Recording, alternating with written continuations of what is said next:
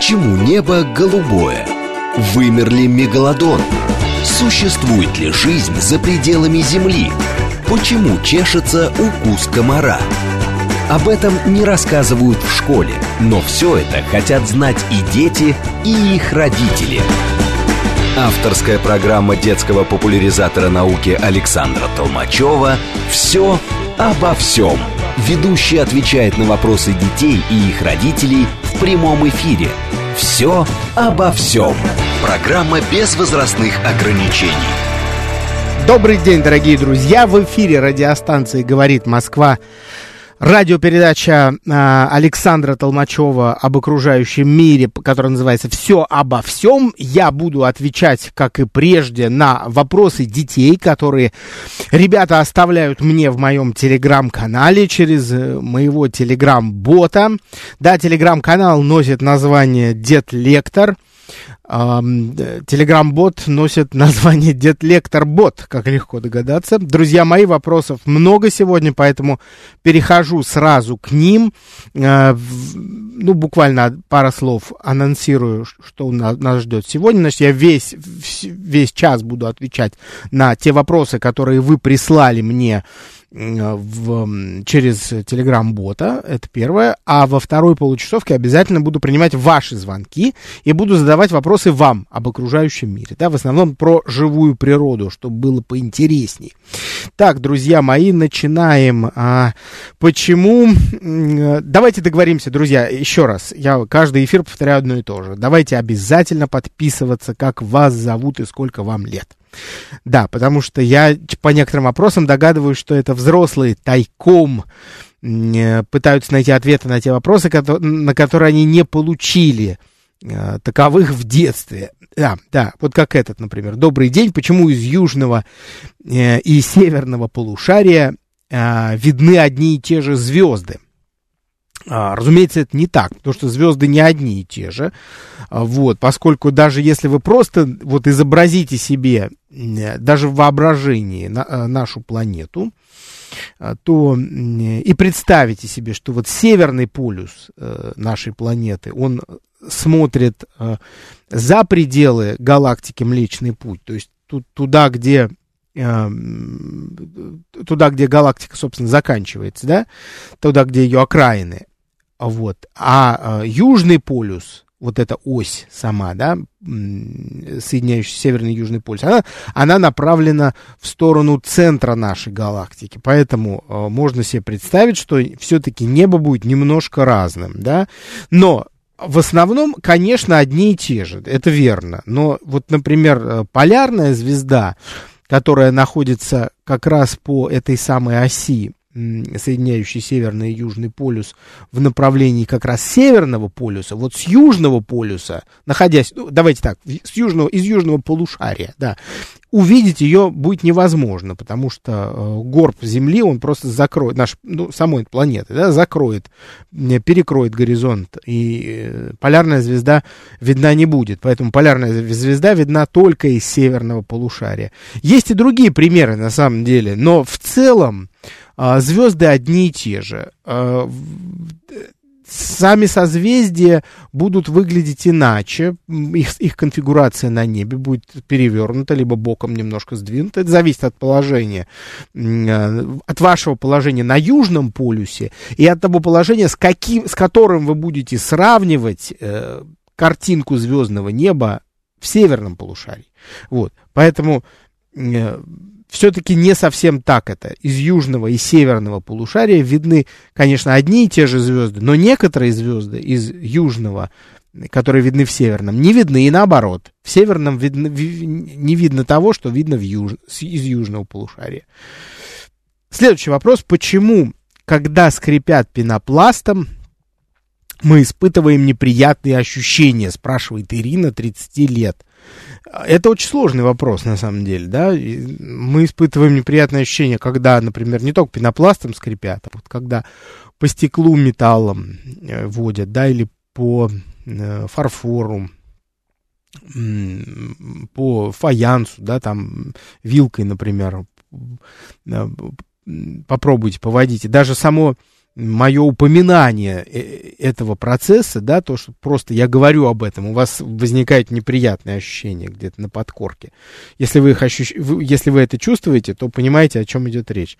Вот, э, есть разные способы объяснить это. Вот мне близок, э, во всяком случае, тот, что эти звуки, вот эти неприятные звуки, они лежат в таком, в, по-видимому, лежат в неприятном для нашего уха диапазоне э, частот, вот, который, вот этот диапазон, он, видимо, совпадает с какими-то другими неприятными звуками, которые э, воспринимали наши далекие предки, возможно, ну, древние люди, да.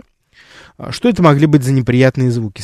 Я не исключаю. Опять же, все гипотезы, друзья мои. Задаете вопрос мне, и я отвечаю так, как я понимаю это э, возможно, частота совпадает с частотой э, звуков, которые издавали хищники, то есть животные, крупные хищники, да, которые представляли исключительную опасность для человека. Я не раз рассказывал о том, что древний человек никогда не был царем природы и никогда не повелевал животными, вот как сейчас мы себе это можем представить.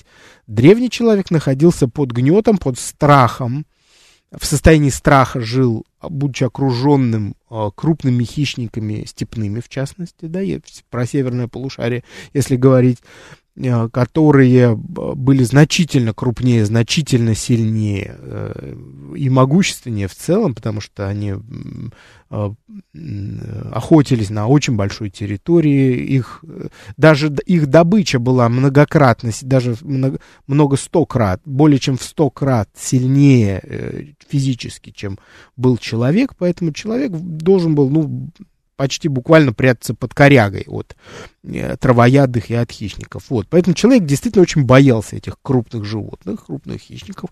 Не исключено, что звуки, которые они издавали, вот, например, мяуканье или крики животных, э, могли совпадать э, по частоте с теми звуками, которые сейчас оказываются для нас необычным образом неприятными. Вот. Есть и другие объяснения, например, того, что нам неприятно звуки прикосновения к стеклу, потому что э, этот звук как бы предсказывает хрупкость или указывает на хрупкость того материала, который вот так вот скрипит неприятно. Хрупкий, значит, он может расколоться, быть поврежденным и может нанести повреждение тому, кто производит эти звуки. Ну, представьте себе, если вилкой по стеклу долго водить, оно может треснуть, разбиться. И не исключено, что наш, э, наш порыв прервать, остановить эти неприятные звуки, на самом деле защищает нас от возможных травм, которые может нам причинить этот хрупкий материал. Но это, опять же, гипотеза, друзья мои. То, что я предположил бы. Да, следующий вопрос. Здравствуйте, Александр. Недавно я прочла, что у котов а, мокрые носы, потому что это их пот. Пот. А когда они спят, нос не мокрый, так как пот не выделяется. Во сне пот не выделяется. Так ли это? Нет, конечно, не так. Э, нос у кошек э, мокрый не потому, что они потеют. Вот. Э, с потовыми железами вообще у кошек плохо. У них там на подушечках есть некоторое их количество, но они другими способами регулируют температуру своего тела, да, у нас пот это потение, это процесс в основном направлен на то, чтобы управлять, охлаждать э, температуру тела собственного. Что касается кошек и собак, да и вообще других хищных, э, мокрый нос и необходимым для того, чтобы э, лучше улавливать запахи. Э, влажная слизистая оболочка носа, которая находится не только внутри, во, в, внутри носа, да, вот как у нас с вами, да, внутренняя слизистая оболочка, она скрыта от глаз, она находится в, во внутреннем носу, не в наружном, а в, во внутреннем. У кошек, у хищных, в частности, а, у, у хищных, в частности, у кошек, она распространяется и на, на наружный нос в том числе, потому что наружный увлажненный нос, он э, является площадкой по улавливанию самых разных молекул, которые летают в окружающей среде. А, многие из них представляют собой а, летучие и пахнущие вещества, которые сигнализируют, указывают кошкам на расположение а, их сородичей, на состояние их сородичей, на движение, например, на пребывание на той или иной территории, например, добычи и прочее.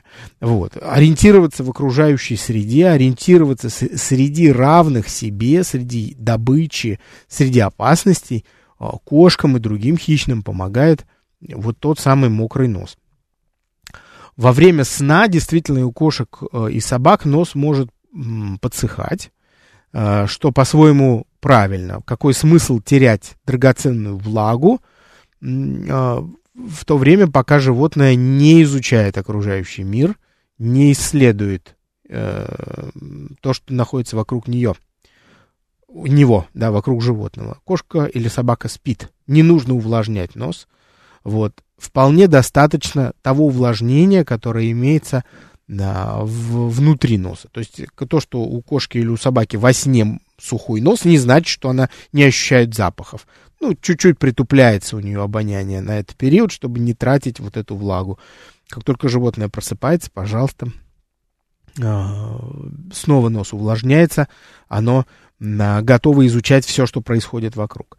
Когда животное болеет у собак, вот я сейчас вижу, вот мне Марина 9 лет, прямо сейчас только что прислала сообщение про собачий мокрый нос. Когда собака болеет, например, нос действительно может становиться сухим. На некоторое время это связано с тем, что организм экономит драгоценную влагу. Влага всегда драгоценная в организме. Никогда организм просто так не будет терять воду. А, и э, сохраняя таким образом влагу, организм обеспечивает полноценный иммунный ответ, скажем, на ту или иную инфекцию, которую, пережив... которую, э, а, с которой столкнулся организм животного. Да, для того, чтобы поправиться, не нужно терять лишнюю воду. Наоборот, воду нужно экономить с двойной силой, с тройной силой. Это и делает животное в тот период, как пока болеет. Помимо этого, а, когда животное болеет, оно мало движется, не, не тратит энергию, которую лучше пустить на то, чтобы бороться с э, заболеванием. И раз животное не занимается охотой, не занимается изучением окружающей среды, то и незачем э, обостренное обоняние в этот период. Поэтому вполне можно убрать из, такое излишнее увлажнение носа. Да, я думаю, я ответил. Следующий вопрос. Как желтые цветки одуванчика становятся белыми? Спрашивает Мухаммед, э, которому 4 года. Прекрасный вопрос, особенно сейчас актуальный в конце мая, в начале июня, когда одуванчики превращаются, э, желтые одуванчики превращаются в беленькие. С чем же это связано? Смотрите, друзья, тут надо понимать, что речь идет, э, что нужно поговорить немножко о самом цветке одуванчика, как он устроен. Вот желтенький цветок одуванчика, к которому мы привыкли, это вот мы его только называем цветок. На самом деле это соцветие. Цветков там много-много. Вот, каждый из этих цветков микроскопически маленький. У каждого из этих цвет... Да, и каждый этот микроскопический цвет... цветок находится на э, такой вот корзиночке, да, само соцветие называется корзинка. На этой корзиночке находятся десятки цветочков. Они очень маленькие, и они все вместе сливаются в один такой пушистый, желтенький, как цыпленок, цветок. И когда мы смотрим на цветок одуванчика, нам кажется, что это один цветок. На самом деле их там очень много. Если мы внимательно присмотримся, сорвем желтенький цветочек, мы увидим, что вот над его поверхностью торчат э, тычинки и пестики, которых много-много-много. Это и есть тычинки и пестики этих самых цветков. По мере того, как цвет, цветок созревает, этот цветок всегда э, созревает, и из э, завязи пестика формируется плод. Э, плод может быть сухой, может быть сочный плод. В случае одуванчика плод будет сухой, да, плод сухой будет, и после того, как э, лепестки, вот эти вот желтые лепестки в большом объеме, они облетят, остается сухой плод, оснащенный э, очень важным органом, который называется хохолок. Хохолочек. Вот это и есть та самая пушинка, вот, э, которая на тонкой ниточке прикрепляется сухому плоду. Сухой плод, он такой имеет вертинообразную форму. Если вы поймаете пушинку одуванчика, друзья мои, вы прям не поленитесь, рассмотрите ее очень внимательно. С одного конца у нее действительно есть микроскопическое семечко. Оно э, там 5 миллиметров, это самый большой размер, который у него может быть, там а на самом деле оно и меньше, э, чаще бывает, вот, и с одного из кончиков к этому семечку прикрепляется такая, такая нитка, нит, ниточка, носик она называется. И этот носик, он заканчивается хохолок, хохолком. Хохолок нужен для того, чтобы ветер мог без труда подхватить семя и перенести его туда, где оно упадет и, э, возможно, укоренится. Да? Даст жизнь новому растению. Э, таким образом, это растение самостоятельно распространяет свои плоды просто с участием, даже нет, ну как, не самостоятельно, при участии ветра. Да, ветер э, принимает участие и в опылении, и там и насекомые опылители работают очень много над, над одуванчиками, а семена, плод, семена этих растений э, распространяет, распространяет ветер благодаря этому хохолочку. Так вот, вопрос-то в чем был? От Мухаммеда, о том, что как желтые цветки становятся белыми. Так вот, они становятся белыми в результате облетания э, желтых лепестков, которые уже выполнили свою важную роль. Их роль состоит в том, что, состояла в том, чтобы привлечь внимание насекомых-опылителей, чтобы они э, опылили Э, опыляли цветки, да, чтобы развивалось семя. После того, как э, цветок опылен, семя развивается из завязи э, пестика, облетают лепесточки, и семечко уже готово к тому, чтобы оно покинуло родной цветок и отправилось на новую территорию, где оно могло бы дать жизнь новому цветку. Вот. И когда одуванчик перестает быть желтым и становится белым, белым он нам кажется из-за большого количества э, вот этих самых хохолков, которые собираются вместе в такой плотный букетик. И в силу того, что этот букетик очень пушистенький, он замечательно рассеивает солнечный свет. Все, что имеет вот такую, э, такую мелкую, очень мелкую пушистую структуру, хорошо рассеивает солнечный свет. Будучи светлым, он рассеивает свет, и нам кажется, что он белый. Вот, хотя, ну, в действительности, по-моему, у него цвета просто даже и нет никакого, он скорее серый. Вот. И поэтому цвет нам кажется таки, так, так резко меняющимся. На самом деле сам цветок цвет это не меняет, по большому счету. Цветок как был желтый, так и есть. А хохолки просто серые, их много, и за счет этого они кажутся нам беленькими. Здравствуйте, Александр. У меня вопрос. Какая глубина а, у бездны Челленджера? Спрашивает Лиза, 11 лет.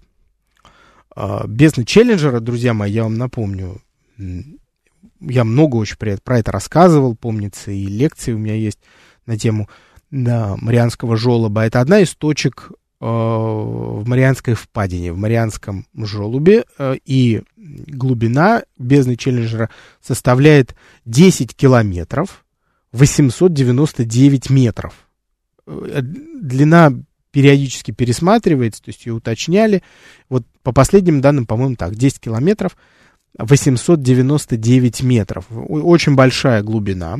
Вообще вся а, весь Марианский желоб, я избегаю названия Марианская впадина, почему-то она, мне кажется, не очень точно отражает, о чем идет речь. Впадина это больше похоже на какую-то яму, а Марианский желоб это действительно вытянутое углубление, такая щель, расщелина между двумя Тихоокеанским, Тихоокеанской и литосферной плитой и филиппинской литосферной плитой, при том, что вот Тихоокеанская, она уползает под филиппинскую, филиппинская наползает на Тихоокеанскую, и в том месте, где Тихоокеанская как бы прогибается, проваливается вниз под э, филиппинскую, мы видим вот эту вот расщелину, которая имеет э, форму полулуния. Вот, и одно из самых глубоких мест в э, Марианском желобе это действительно бездна Челленджера. Идем дальше. Здравствуйте, Александр. Скажите, пожалуйста, какое животное нападает на человека сразу? Сразу нападает. Зависит... Э, нет, это нет, так не, мы не, не сможем точно ответить на этот вопрос, так с вами, друзья мои, прям вот сразу. Сразу обычно животные, даже самые опасные, не нападают. Опять же, что значит сразу?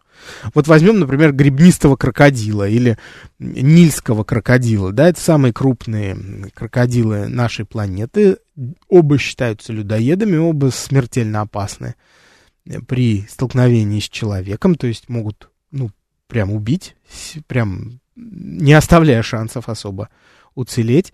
Вот. И если человек э, не позаботится о себе вовремя, ну, то есть, э, понимая, что крокодил находится э, в состоянии охоты на него конкретно, и не убежит, не скроется, то действительно может сразу напасть.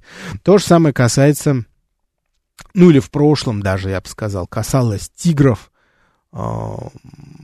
которые живут в, например, в Азии, да, в азиатские тигры, вот, которые вполне могли охотиться на людей, они вели себя как людоеды, вспомните э, книгу джунглей, и на полном серьезе встреча с тигром в лесу могла закончиться плохо для человека, если человек не был вооружен и не был готов защищать себя сразу же. То же самое касается, если мы с вами э, переместимся скажем, в, в, в, ну, поближе к, поближе к тайге, туда, мы можем встретить бурого медведя, да, бурый медведь сам по себе, и даже если это медведица с медвежатами, уж прям так сразу бросаться на человека сама по себе не будет, но если э, складываются такие обстоятельства, что медведь очень голоден, и охотнику, например, не повезло встретиться с медведем, который очень голоден. Такое может произойти, например, в ранний весенний период, да, например, если в марте э, зверь проснулся в результате оттепели слишком рано, а есть в марте нечего, еще даже в первой половине апреля будет нечего есть.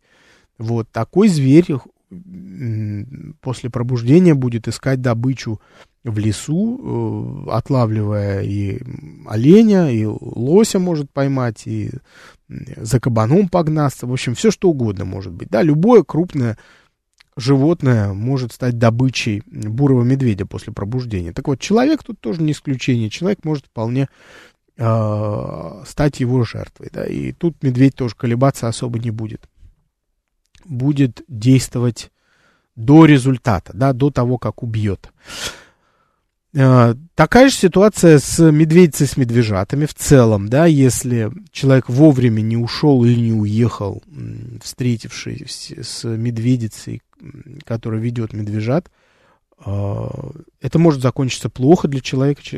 Такая медведица набрасывается и э, стремится убить человека, да, или покалечить его, даже несмотря на то, что он, может быть, вреда никакого не, не причинил ее потомству. Да, вспомните, те из вас вз, ко взрослым обращаюсь, если вы смотрели фильм «Выживший», э, и помните, в какой ситуации оказался герой этого фильма, который даже не, цели перед собой не ставил причинить вреда медвежатам, он даже не приблизился к ним. Вот. Он даже, даже более того, в этом фильме он даже не понимает, э, что сейчас произойдет и где медведица. Она уже, оказывается, некоторое время его караулит. А он даже не понимал, что он к медвежатам приближается. Ну вот, и после этого происходит э, нападение. Итак, друзья, смотрите, у нас сейчас будет новостной перерыв через несколько секунд.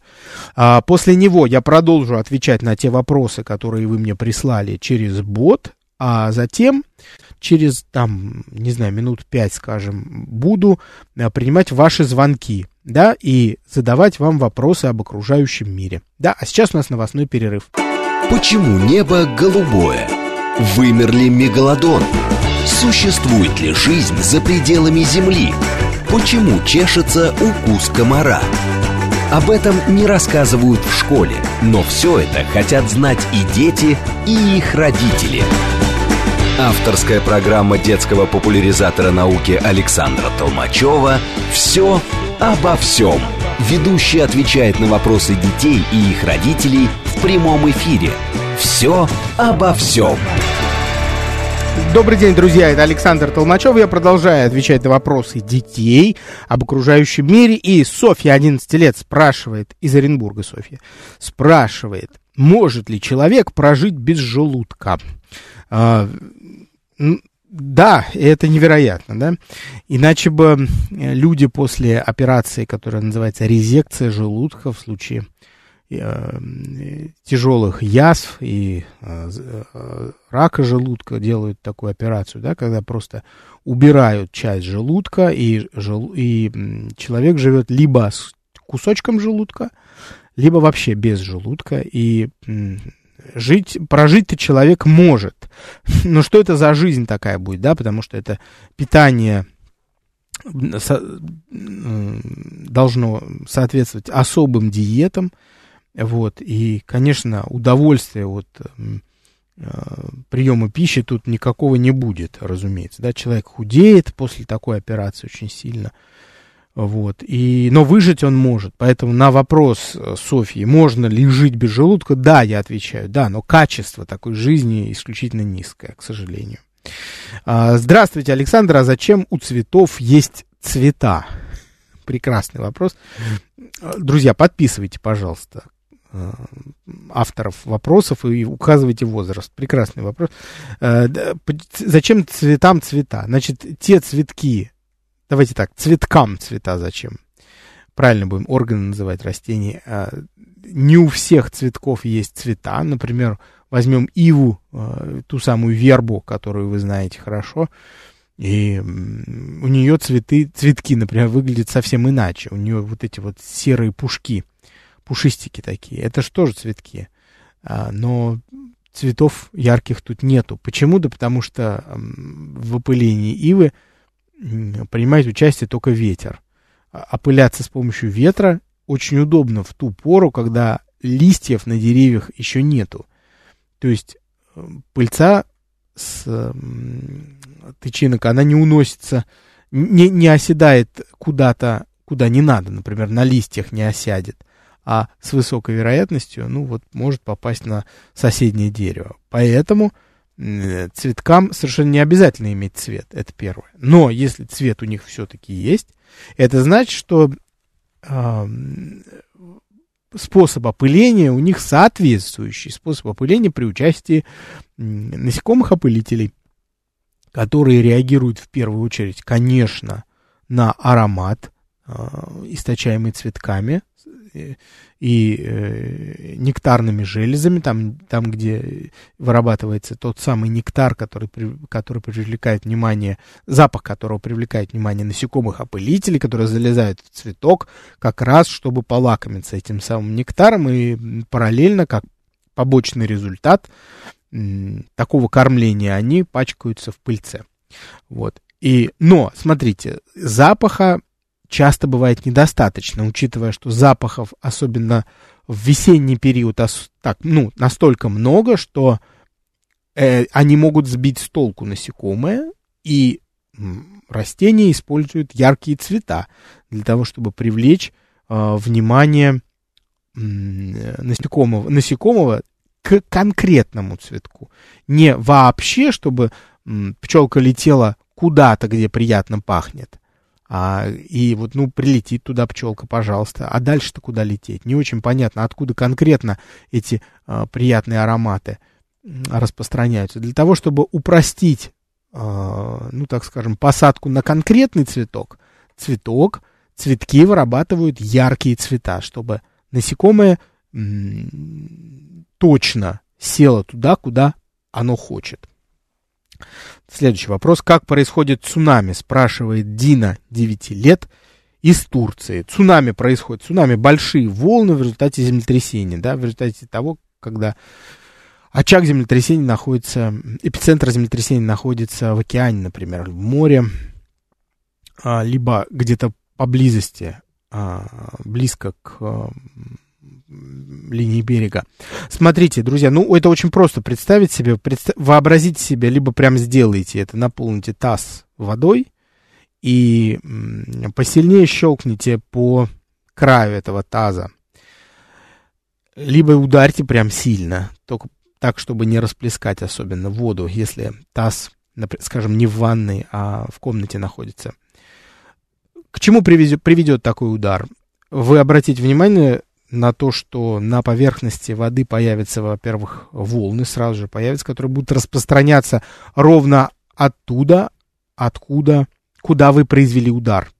Вот, если вы очень сильно ударили, ну, скажем, ногой, то вода может выплеснуться из таза. С чем это связано? С тем, что механические колебания, которые вы приложили к тазу, начнут распространяться в том числе на воду, которая в этом тазу находится, а, что приведет к распространению колебаний по всей воде, к усилению этих колебаний за счет столкновения друг с другом в результате отражения от стенок таза, и в результате за секунду мы видим уже выплескивание воды из таза. Вот ровно то же самое происходит в воде, а, в океане в частности, когда волны аномальной высоты, поднимаясь э, над береговой линией, могут смывать с нее а, жилые постройки, автомобили, если там дорога проходит, или, э, или даже суда, которые находятся в порту. Так, друзья мои, давайте сейчас перейдем к вашим э, звонкам. Номер телефона я вам напомню тем, кто не читает мой э, канал Дед Лектор в Телеграм. 8495-7373-948. Можно прямо сейчас уже начинать звонить. А, и я подготовил для вас, как всегда, вопросы, которые мы с вами на которые вам предстоит поотвечать, да, и я вам, как всегда, предложу три варианта э, ответа, и вы выберете тот, который вам нравится. И мы, мы с вами обсудим, конечно, что за ответ что за ответ вы дали? Ну что, поехали, друзья мои. 8495-7373-948. Дозванивайтесь, не стесняйтесь. Алло, здравствуйте, алло. Алло. Алло. Да, здравствуй. Как тебя зовут? Давай знакомиться. Меня зовут Яна. Яна, сколько Мне 9 тебе? лет. 9 лет, прекрасно. Откуда, где живешь? Я из города Тулы. Из Тулы. Очень хорошо. Яна, смотри, вопрос тебе такой. Про морскую звезду вопрос будет. Сколько ног, только ты не спеши, послушай варианты, главное, которые я предложу. Сколько ног у морской звезды? Давай, первый вариант. Пять ног. Второй вариант. Ни одной ноги нет. Третий вариант. Десятки и сотни ног у морской звезды. Смотри, пять ног. Я думаю, что пять ног. Как-то слишком просто было бы. Ты не думаешь? Да. Что-то как-то простовато очень получилось бы, если бы пять ног. Ну, понятно, что пять. Только это не, не ноги называются. А что это? Вот то, то чего пять. Щупальца, наверное. Как, как? Еще раз. Щупальцу, наверное. Ой, я тебя не расслышал. Я не понимаю, что это? Чего у них? Это, наверное, щупальца. Нет, а, щупальца. Нет, нет, щупальца у, у моллюсков. А у иглокожих не щупальца. Это руки. Это руки. У морских звезд пять рук. Хорошо, давай отбросим тогда вариант 5. Значит, сколько у них все-таки ног? Ни одной. Вот, это, это, еще, это еще один неправильный вариант. Потому что на самом деле у морских звезд десятки и сотни ног. Как это может быть? Все очень просто. Дело в том, что снизу на руках у морской звезды, вот по, на сбрышной поверхности, представляешь себе, да? А, им, имеются маленькие, маленькие но, ножки-трубочки. Они не микроскопические, их видно глазом. То есть просто если положить морскую звезду и посмотреть на нее очень-очень близко, можно увидеть, что ее а, вот эти руки, лучи, другими словами, они не сами по себе двигаются. Их двигают внизу маленькие ножки-трубочки. И вот эти трубочки, их и называют ноги морской звезды. То есть мы с тобой по праву можем э, сказать, и это не будет ошибкой, что у морских звезд ноги находятся на руках. Да, вот такой вот вывод мы сегодня научный с тобой сделаем. Ну что, спасибо большое. Все равно я очень рад, э, что мы... Нет, ну, у, нас здесь можно ошибаться. Я же не проверяю знания в прямом эфире детей. Наоборот, это интересно. То есть мы узнаем вместе что-то новое и полезное на будущее. Спасибо большое. Э, я желаю тебе хорошего настроения, отличного дня. Пока-пока. До свидания. До свидания. Вот смутил, смутил ребенка, да. Э, надо, наверное, попроще вопросы, да, друзья? Как вы считаете? 8 4 9 5 7 3 7 3 9 4 8. Не стесняйтесь, давайте дозванивайтесь ко мне сюда в студию. Попробуйте отгадать. Ну, давайте попроще. Вот у меня есть один вопросик, который я предложу сейчас. Алло. Алло, здрасте. Алло. Так, не получилось, кто-то застеснялся. 8 4 9 5 7 3 7 3 9 4 8. Дозванивайтесь в студию, друзья мои. Я подготовил для вас вопросы об окружающем мире. Так. У нас много ребят звонит вот прямо сейчас, которые уже дозванивались. Поэтому я очень прошу тех, кто еще не дозванивался, не стесняйтесь, давайте э, берите телефон в руки и набирайте номер. Алло, здрасте, алло. Алло. Алло, здравствуй. Как тебя зовут? Я Ваня. Ванечка, дорогой мой, э, я тебя, знаешь, попрошу, ты меня слушай только в телефон, а в приемник не слушай. Там прям Ладно. можно звук выключить, потому что эхо большое, мы его слышим здесь в эфире. А, Ваня, сколько тебе лет, напомни? Ты же уже дозванивался, да? Восемь. Угу. Хорошо, Вань, а ты уже звонил, правильно ведь? Я не ошибаюсь. Нет, вроде еще. Правда? Да ты что? М- Может, Да. может это братик сестренка звонили, нет? Я просто вижу по системе, у нас тут система есть специальная, она определяет, дозванивались или нет с этого номера. Ну хорошо, ладно. Нет. Нет, не дозва... Ой, как хорошо. Ну, я рад, что ты первый раз. Ванечка, я тебе вопрос такой вот задам. А он вообще легкий, но все равно задам. Смотри, утконос, ну, такое животное, да? Это, род... это родственник скорее утки или скорее бобра? Вот к кому он ближе, к утке или к бобру? И я тебе сейчас три варианта пр- предложу. А, все-таки к утке ближе, утконос. Или все-таки к, к бобру ближе. И третий вариант, а, я тебе предложу такой вариант, что он а, к кенгуру ближе. Вот так. Как ты думаешь, Вань? По-моему, он ближе к утке. Все-таки к утке, а утка это ж птица. М? К бобру. Ну, конечно, к бобру, потому что бобер млекопитающее, да и кенгуру тоже на самом деле. Вот, э, кенгуру и бобер это, и давайте правильно называть, бобр, да? Бобер Мгм. это мех э, на, на шапке или на воротнике. А, это бобер. А бобр это животное млекопитающее. Так вот, и бобр, и кенгуру у нас это млекопитающие. И утконос тоже млекопитающие. Вот, поэтому мы вправе своем сказать, что утконос, вот этот вот шерстяной зверек с таким кожистым твердым клювом, он сородич, скорее ближе по родству находится именно к бобру и кенгуру, чем к утке. Так, Ваня, спасибо тебе большое. Ну, не- я же не проверяю твои тоже знания, дорогой мой. Ты как раз узнал что-то новое, полезное, не, не, не зря провел последние там три минуты твоей жизни. Вот. Спасибо тебе большое, дорогой мой. Я желаю тебе хорошего До дня. свидания. Да, счастливо. Пока-пока. Хорошего настроения. Так, друзья, ну давайте продолжим, потому что звонящих много появилось. 8 4 9 5 7 3 7 3 9 4 8. Дозванивайтесь, друзья. Я задаю вопросы детям об окружающем мире. Так, ну давайте попробуем. Алло, здрасте. Алло. Здравствуйте. Здравствуй, как тебя зовут? Давай знакомиться. Оля. Оля, а сколько лет тебе, Оль? Мне 12 Угу. Ну, девочка большая уже. А где живешь? В Москве. В Москве. Очень хорошо.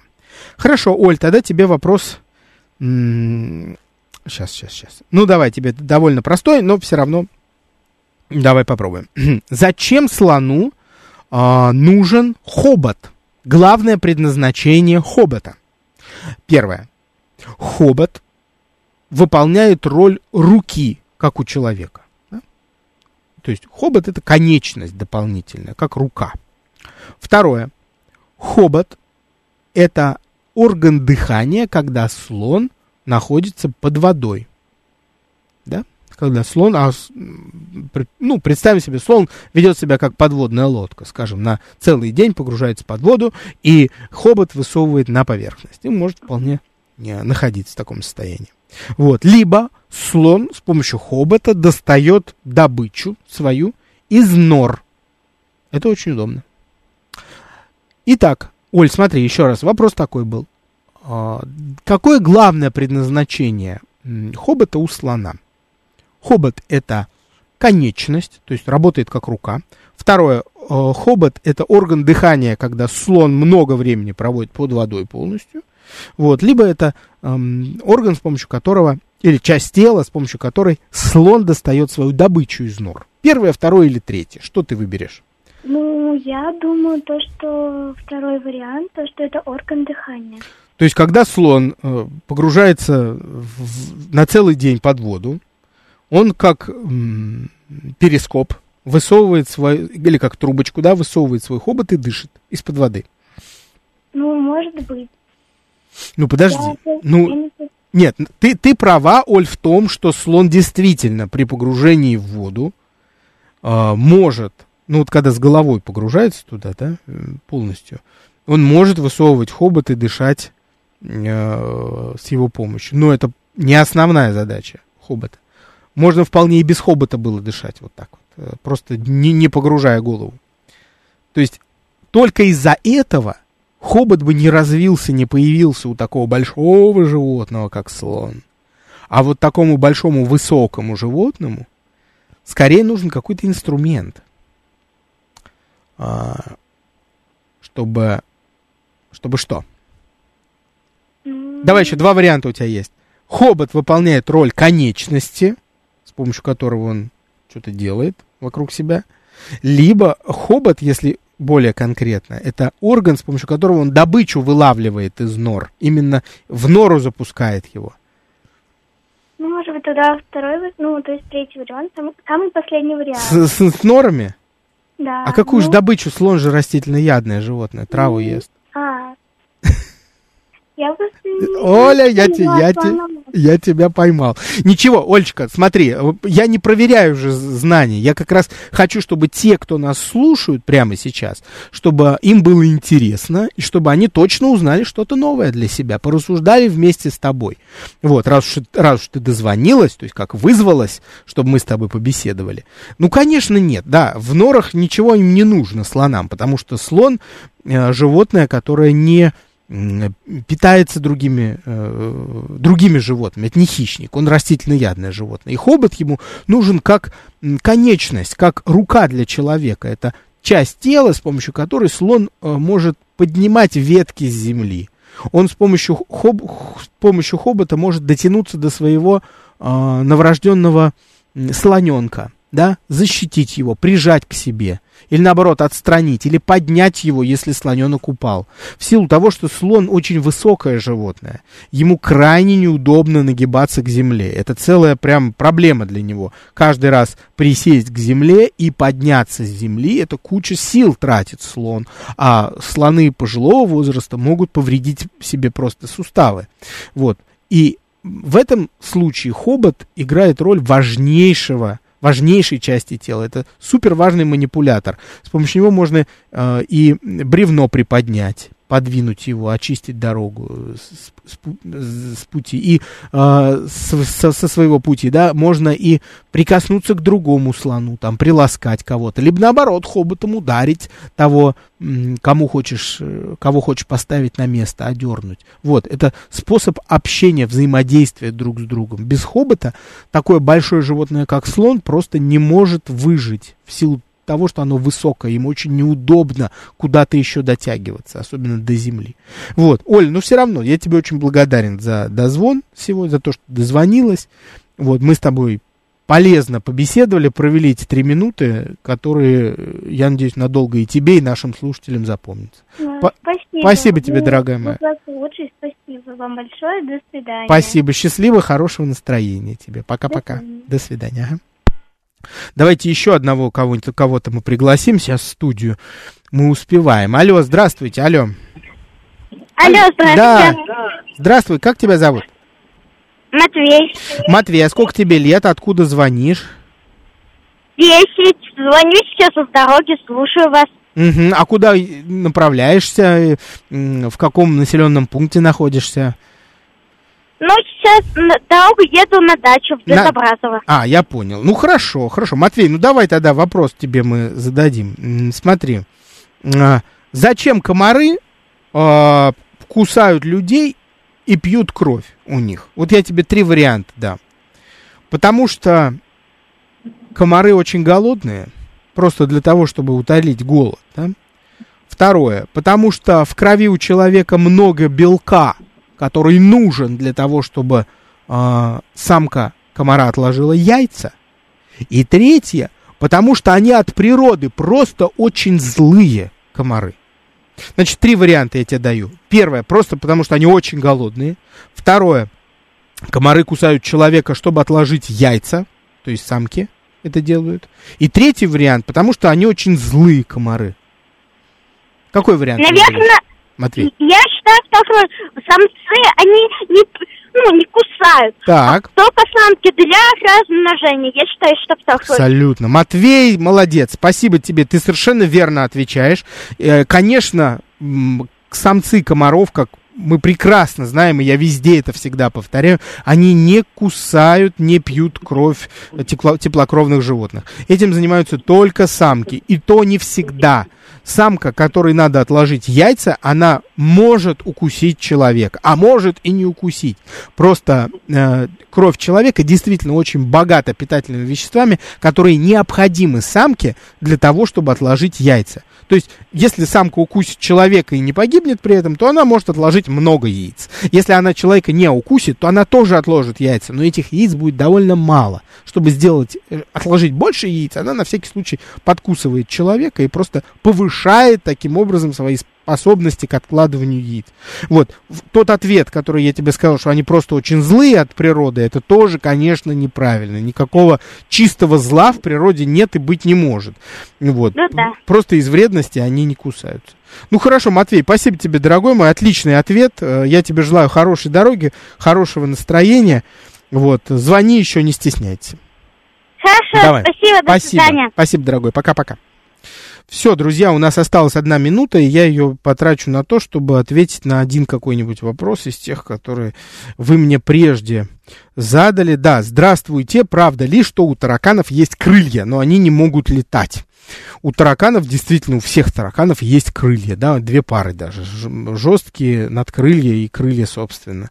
И те тараканы, к которым привыкли мы, в России, в частности, у нас синантропные тараканы наши, родные, это э, прусак, рыжий таракан и черный таракан. Прусак чаще всего, вот в Москве, в Московской области чаще всего, но вот есть и черные тараканы, сам видел своими глазами тех других, разумеется, как и вы. Если вам доводилось созерцать таракана уже в растерзанном виде вашим тапком, когда вы его пришлепнули, там прекрасно видны эти крылышки. И надкрылья, и сами крылья. Синантропные наши домашние тараканы им не пользуются этими крыльями. Но э, сородичи этих тараканов, которые обитают, например, в Мексике, в Южной Америке, гораздо более крупные, они могут летать. Да? Крылья им необходимы для того, чтобы увеличивать возможности по охвату территории, по которой они передвигаются, только и всего. Ни, ни, никакой опасности для э, животных в лесу они, разумеется, не представляют. И питаются падалью, да, всем, что валяется на земле. Друзья мои, с вами был Александр Толмачев. Увидимся, услышимся в следующую субботу. Всем пока.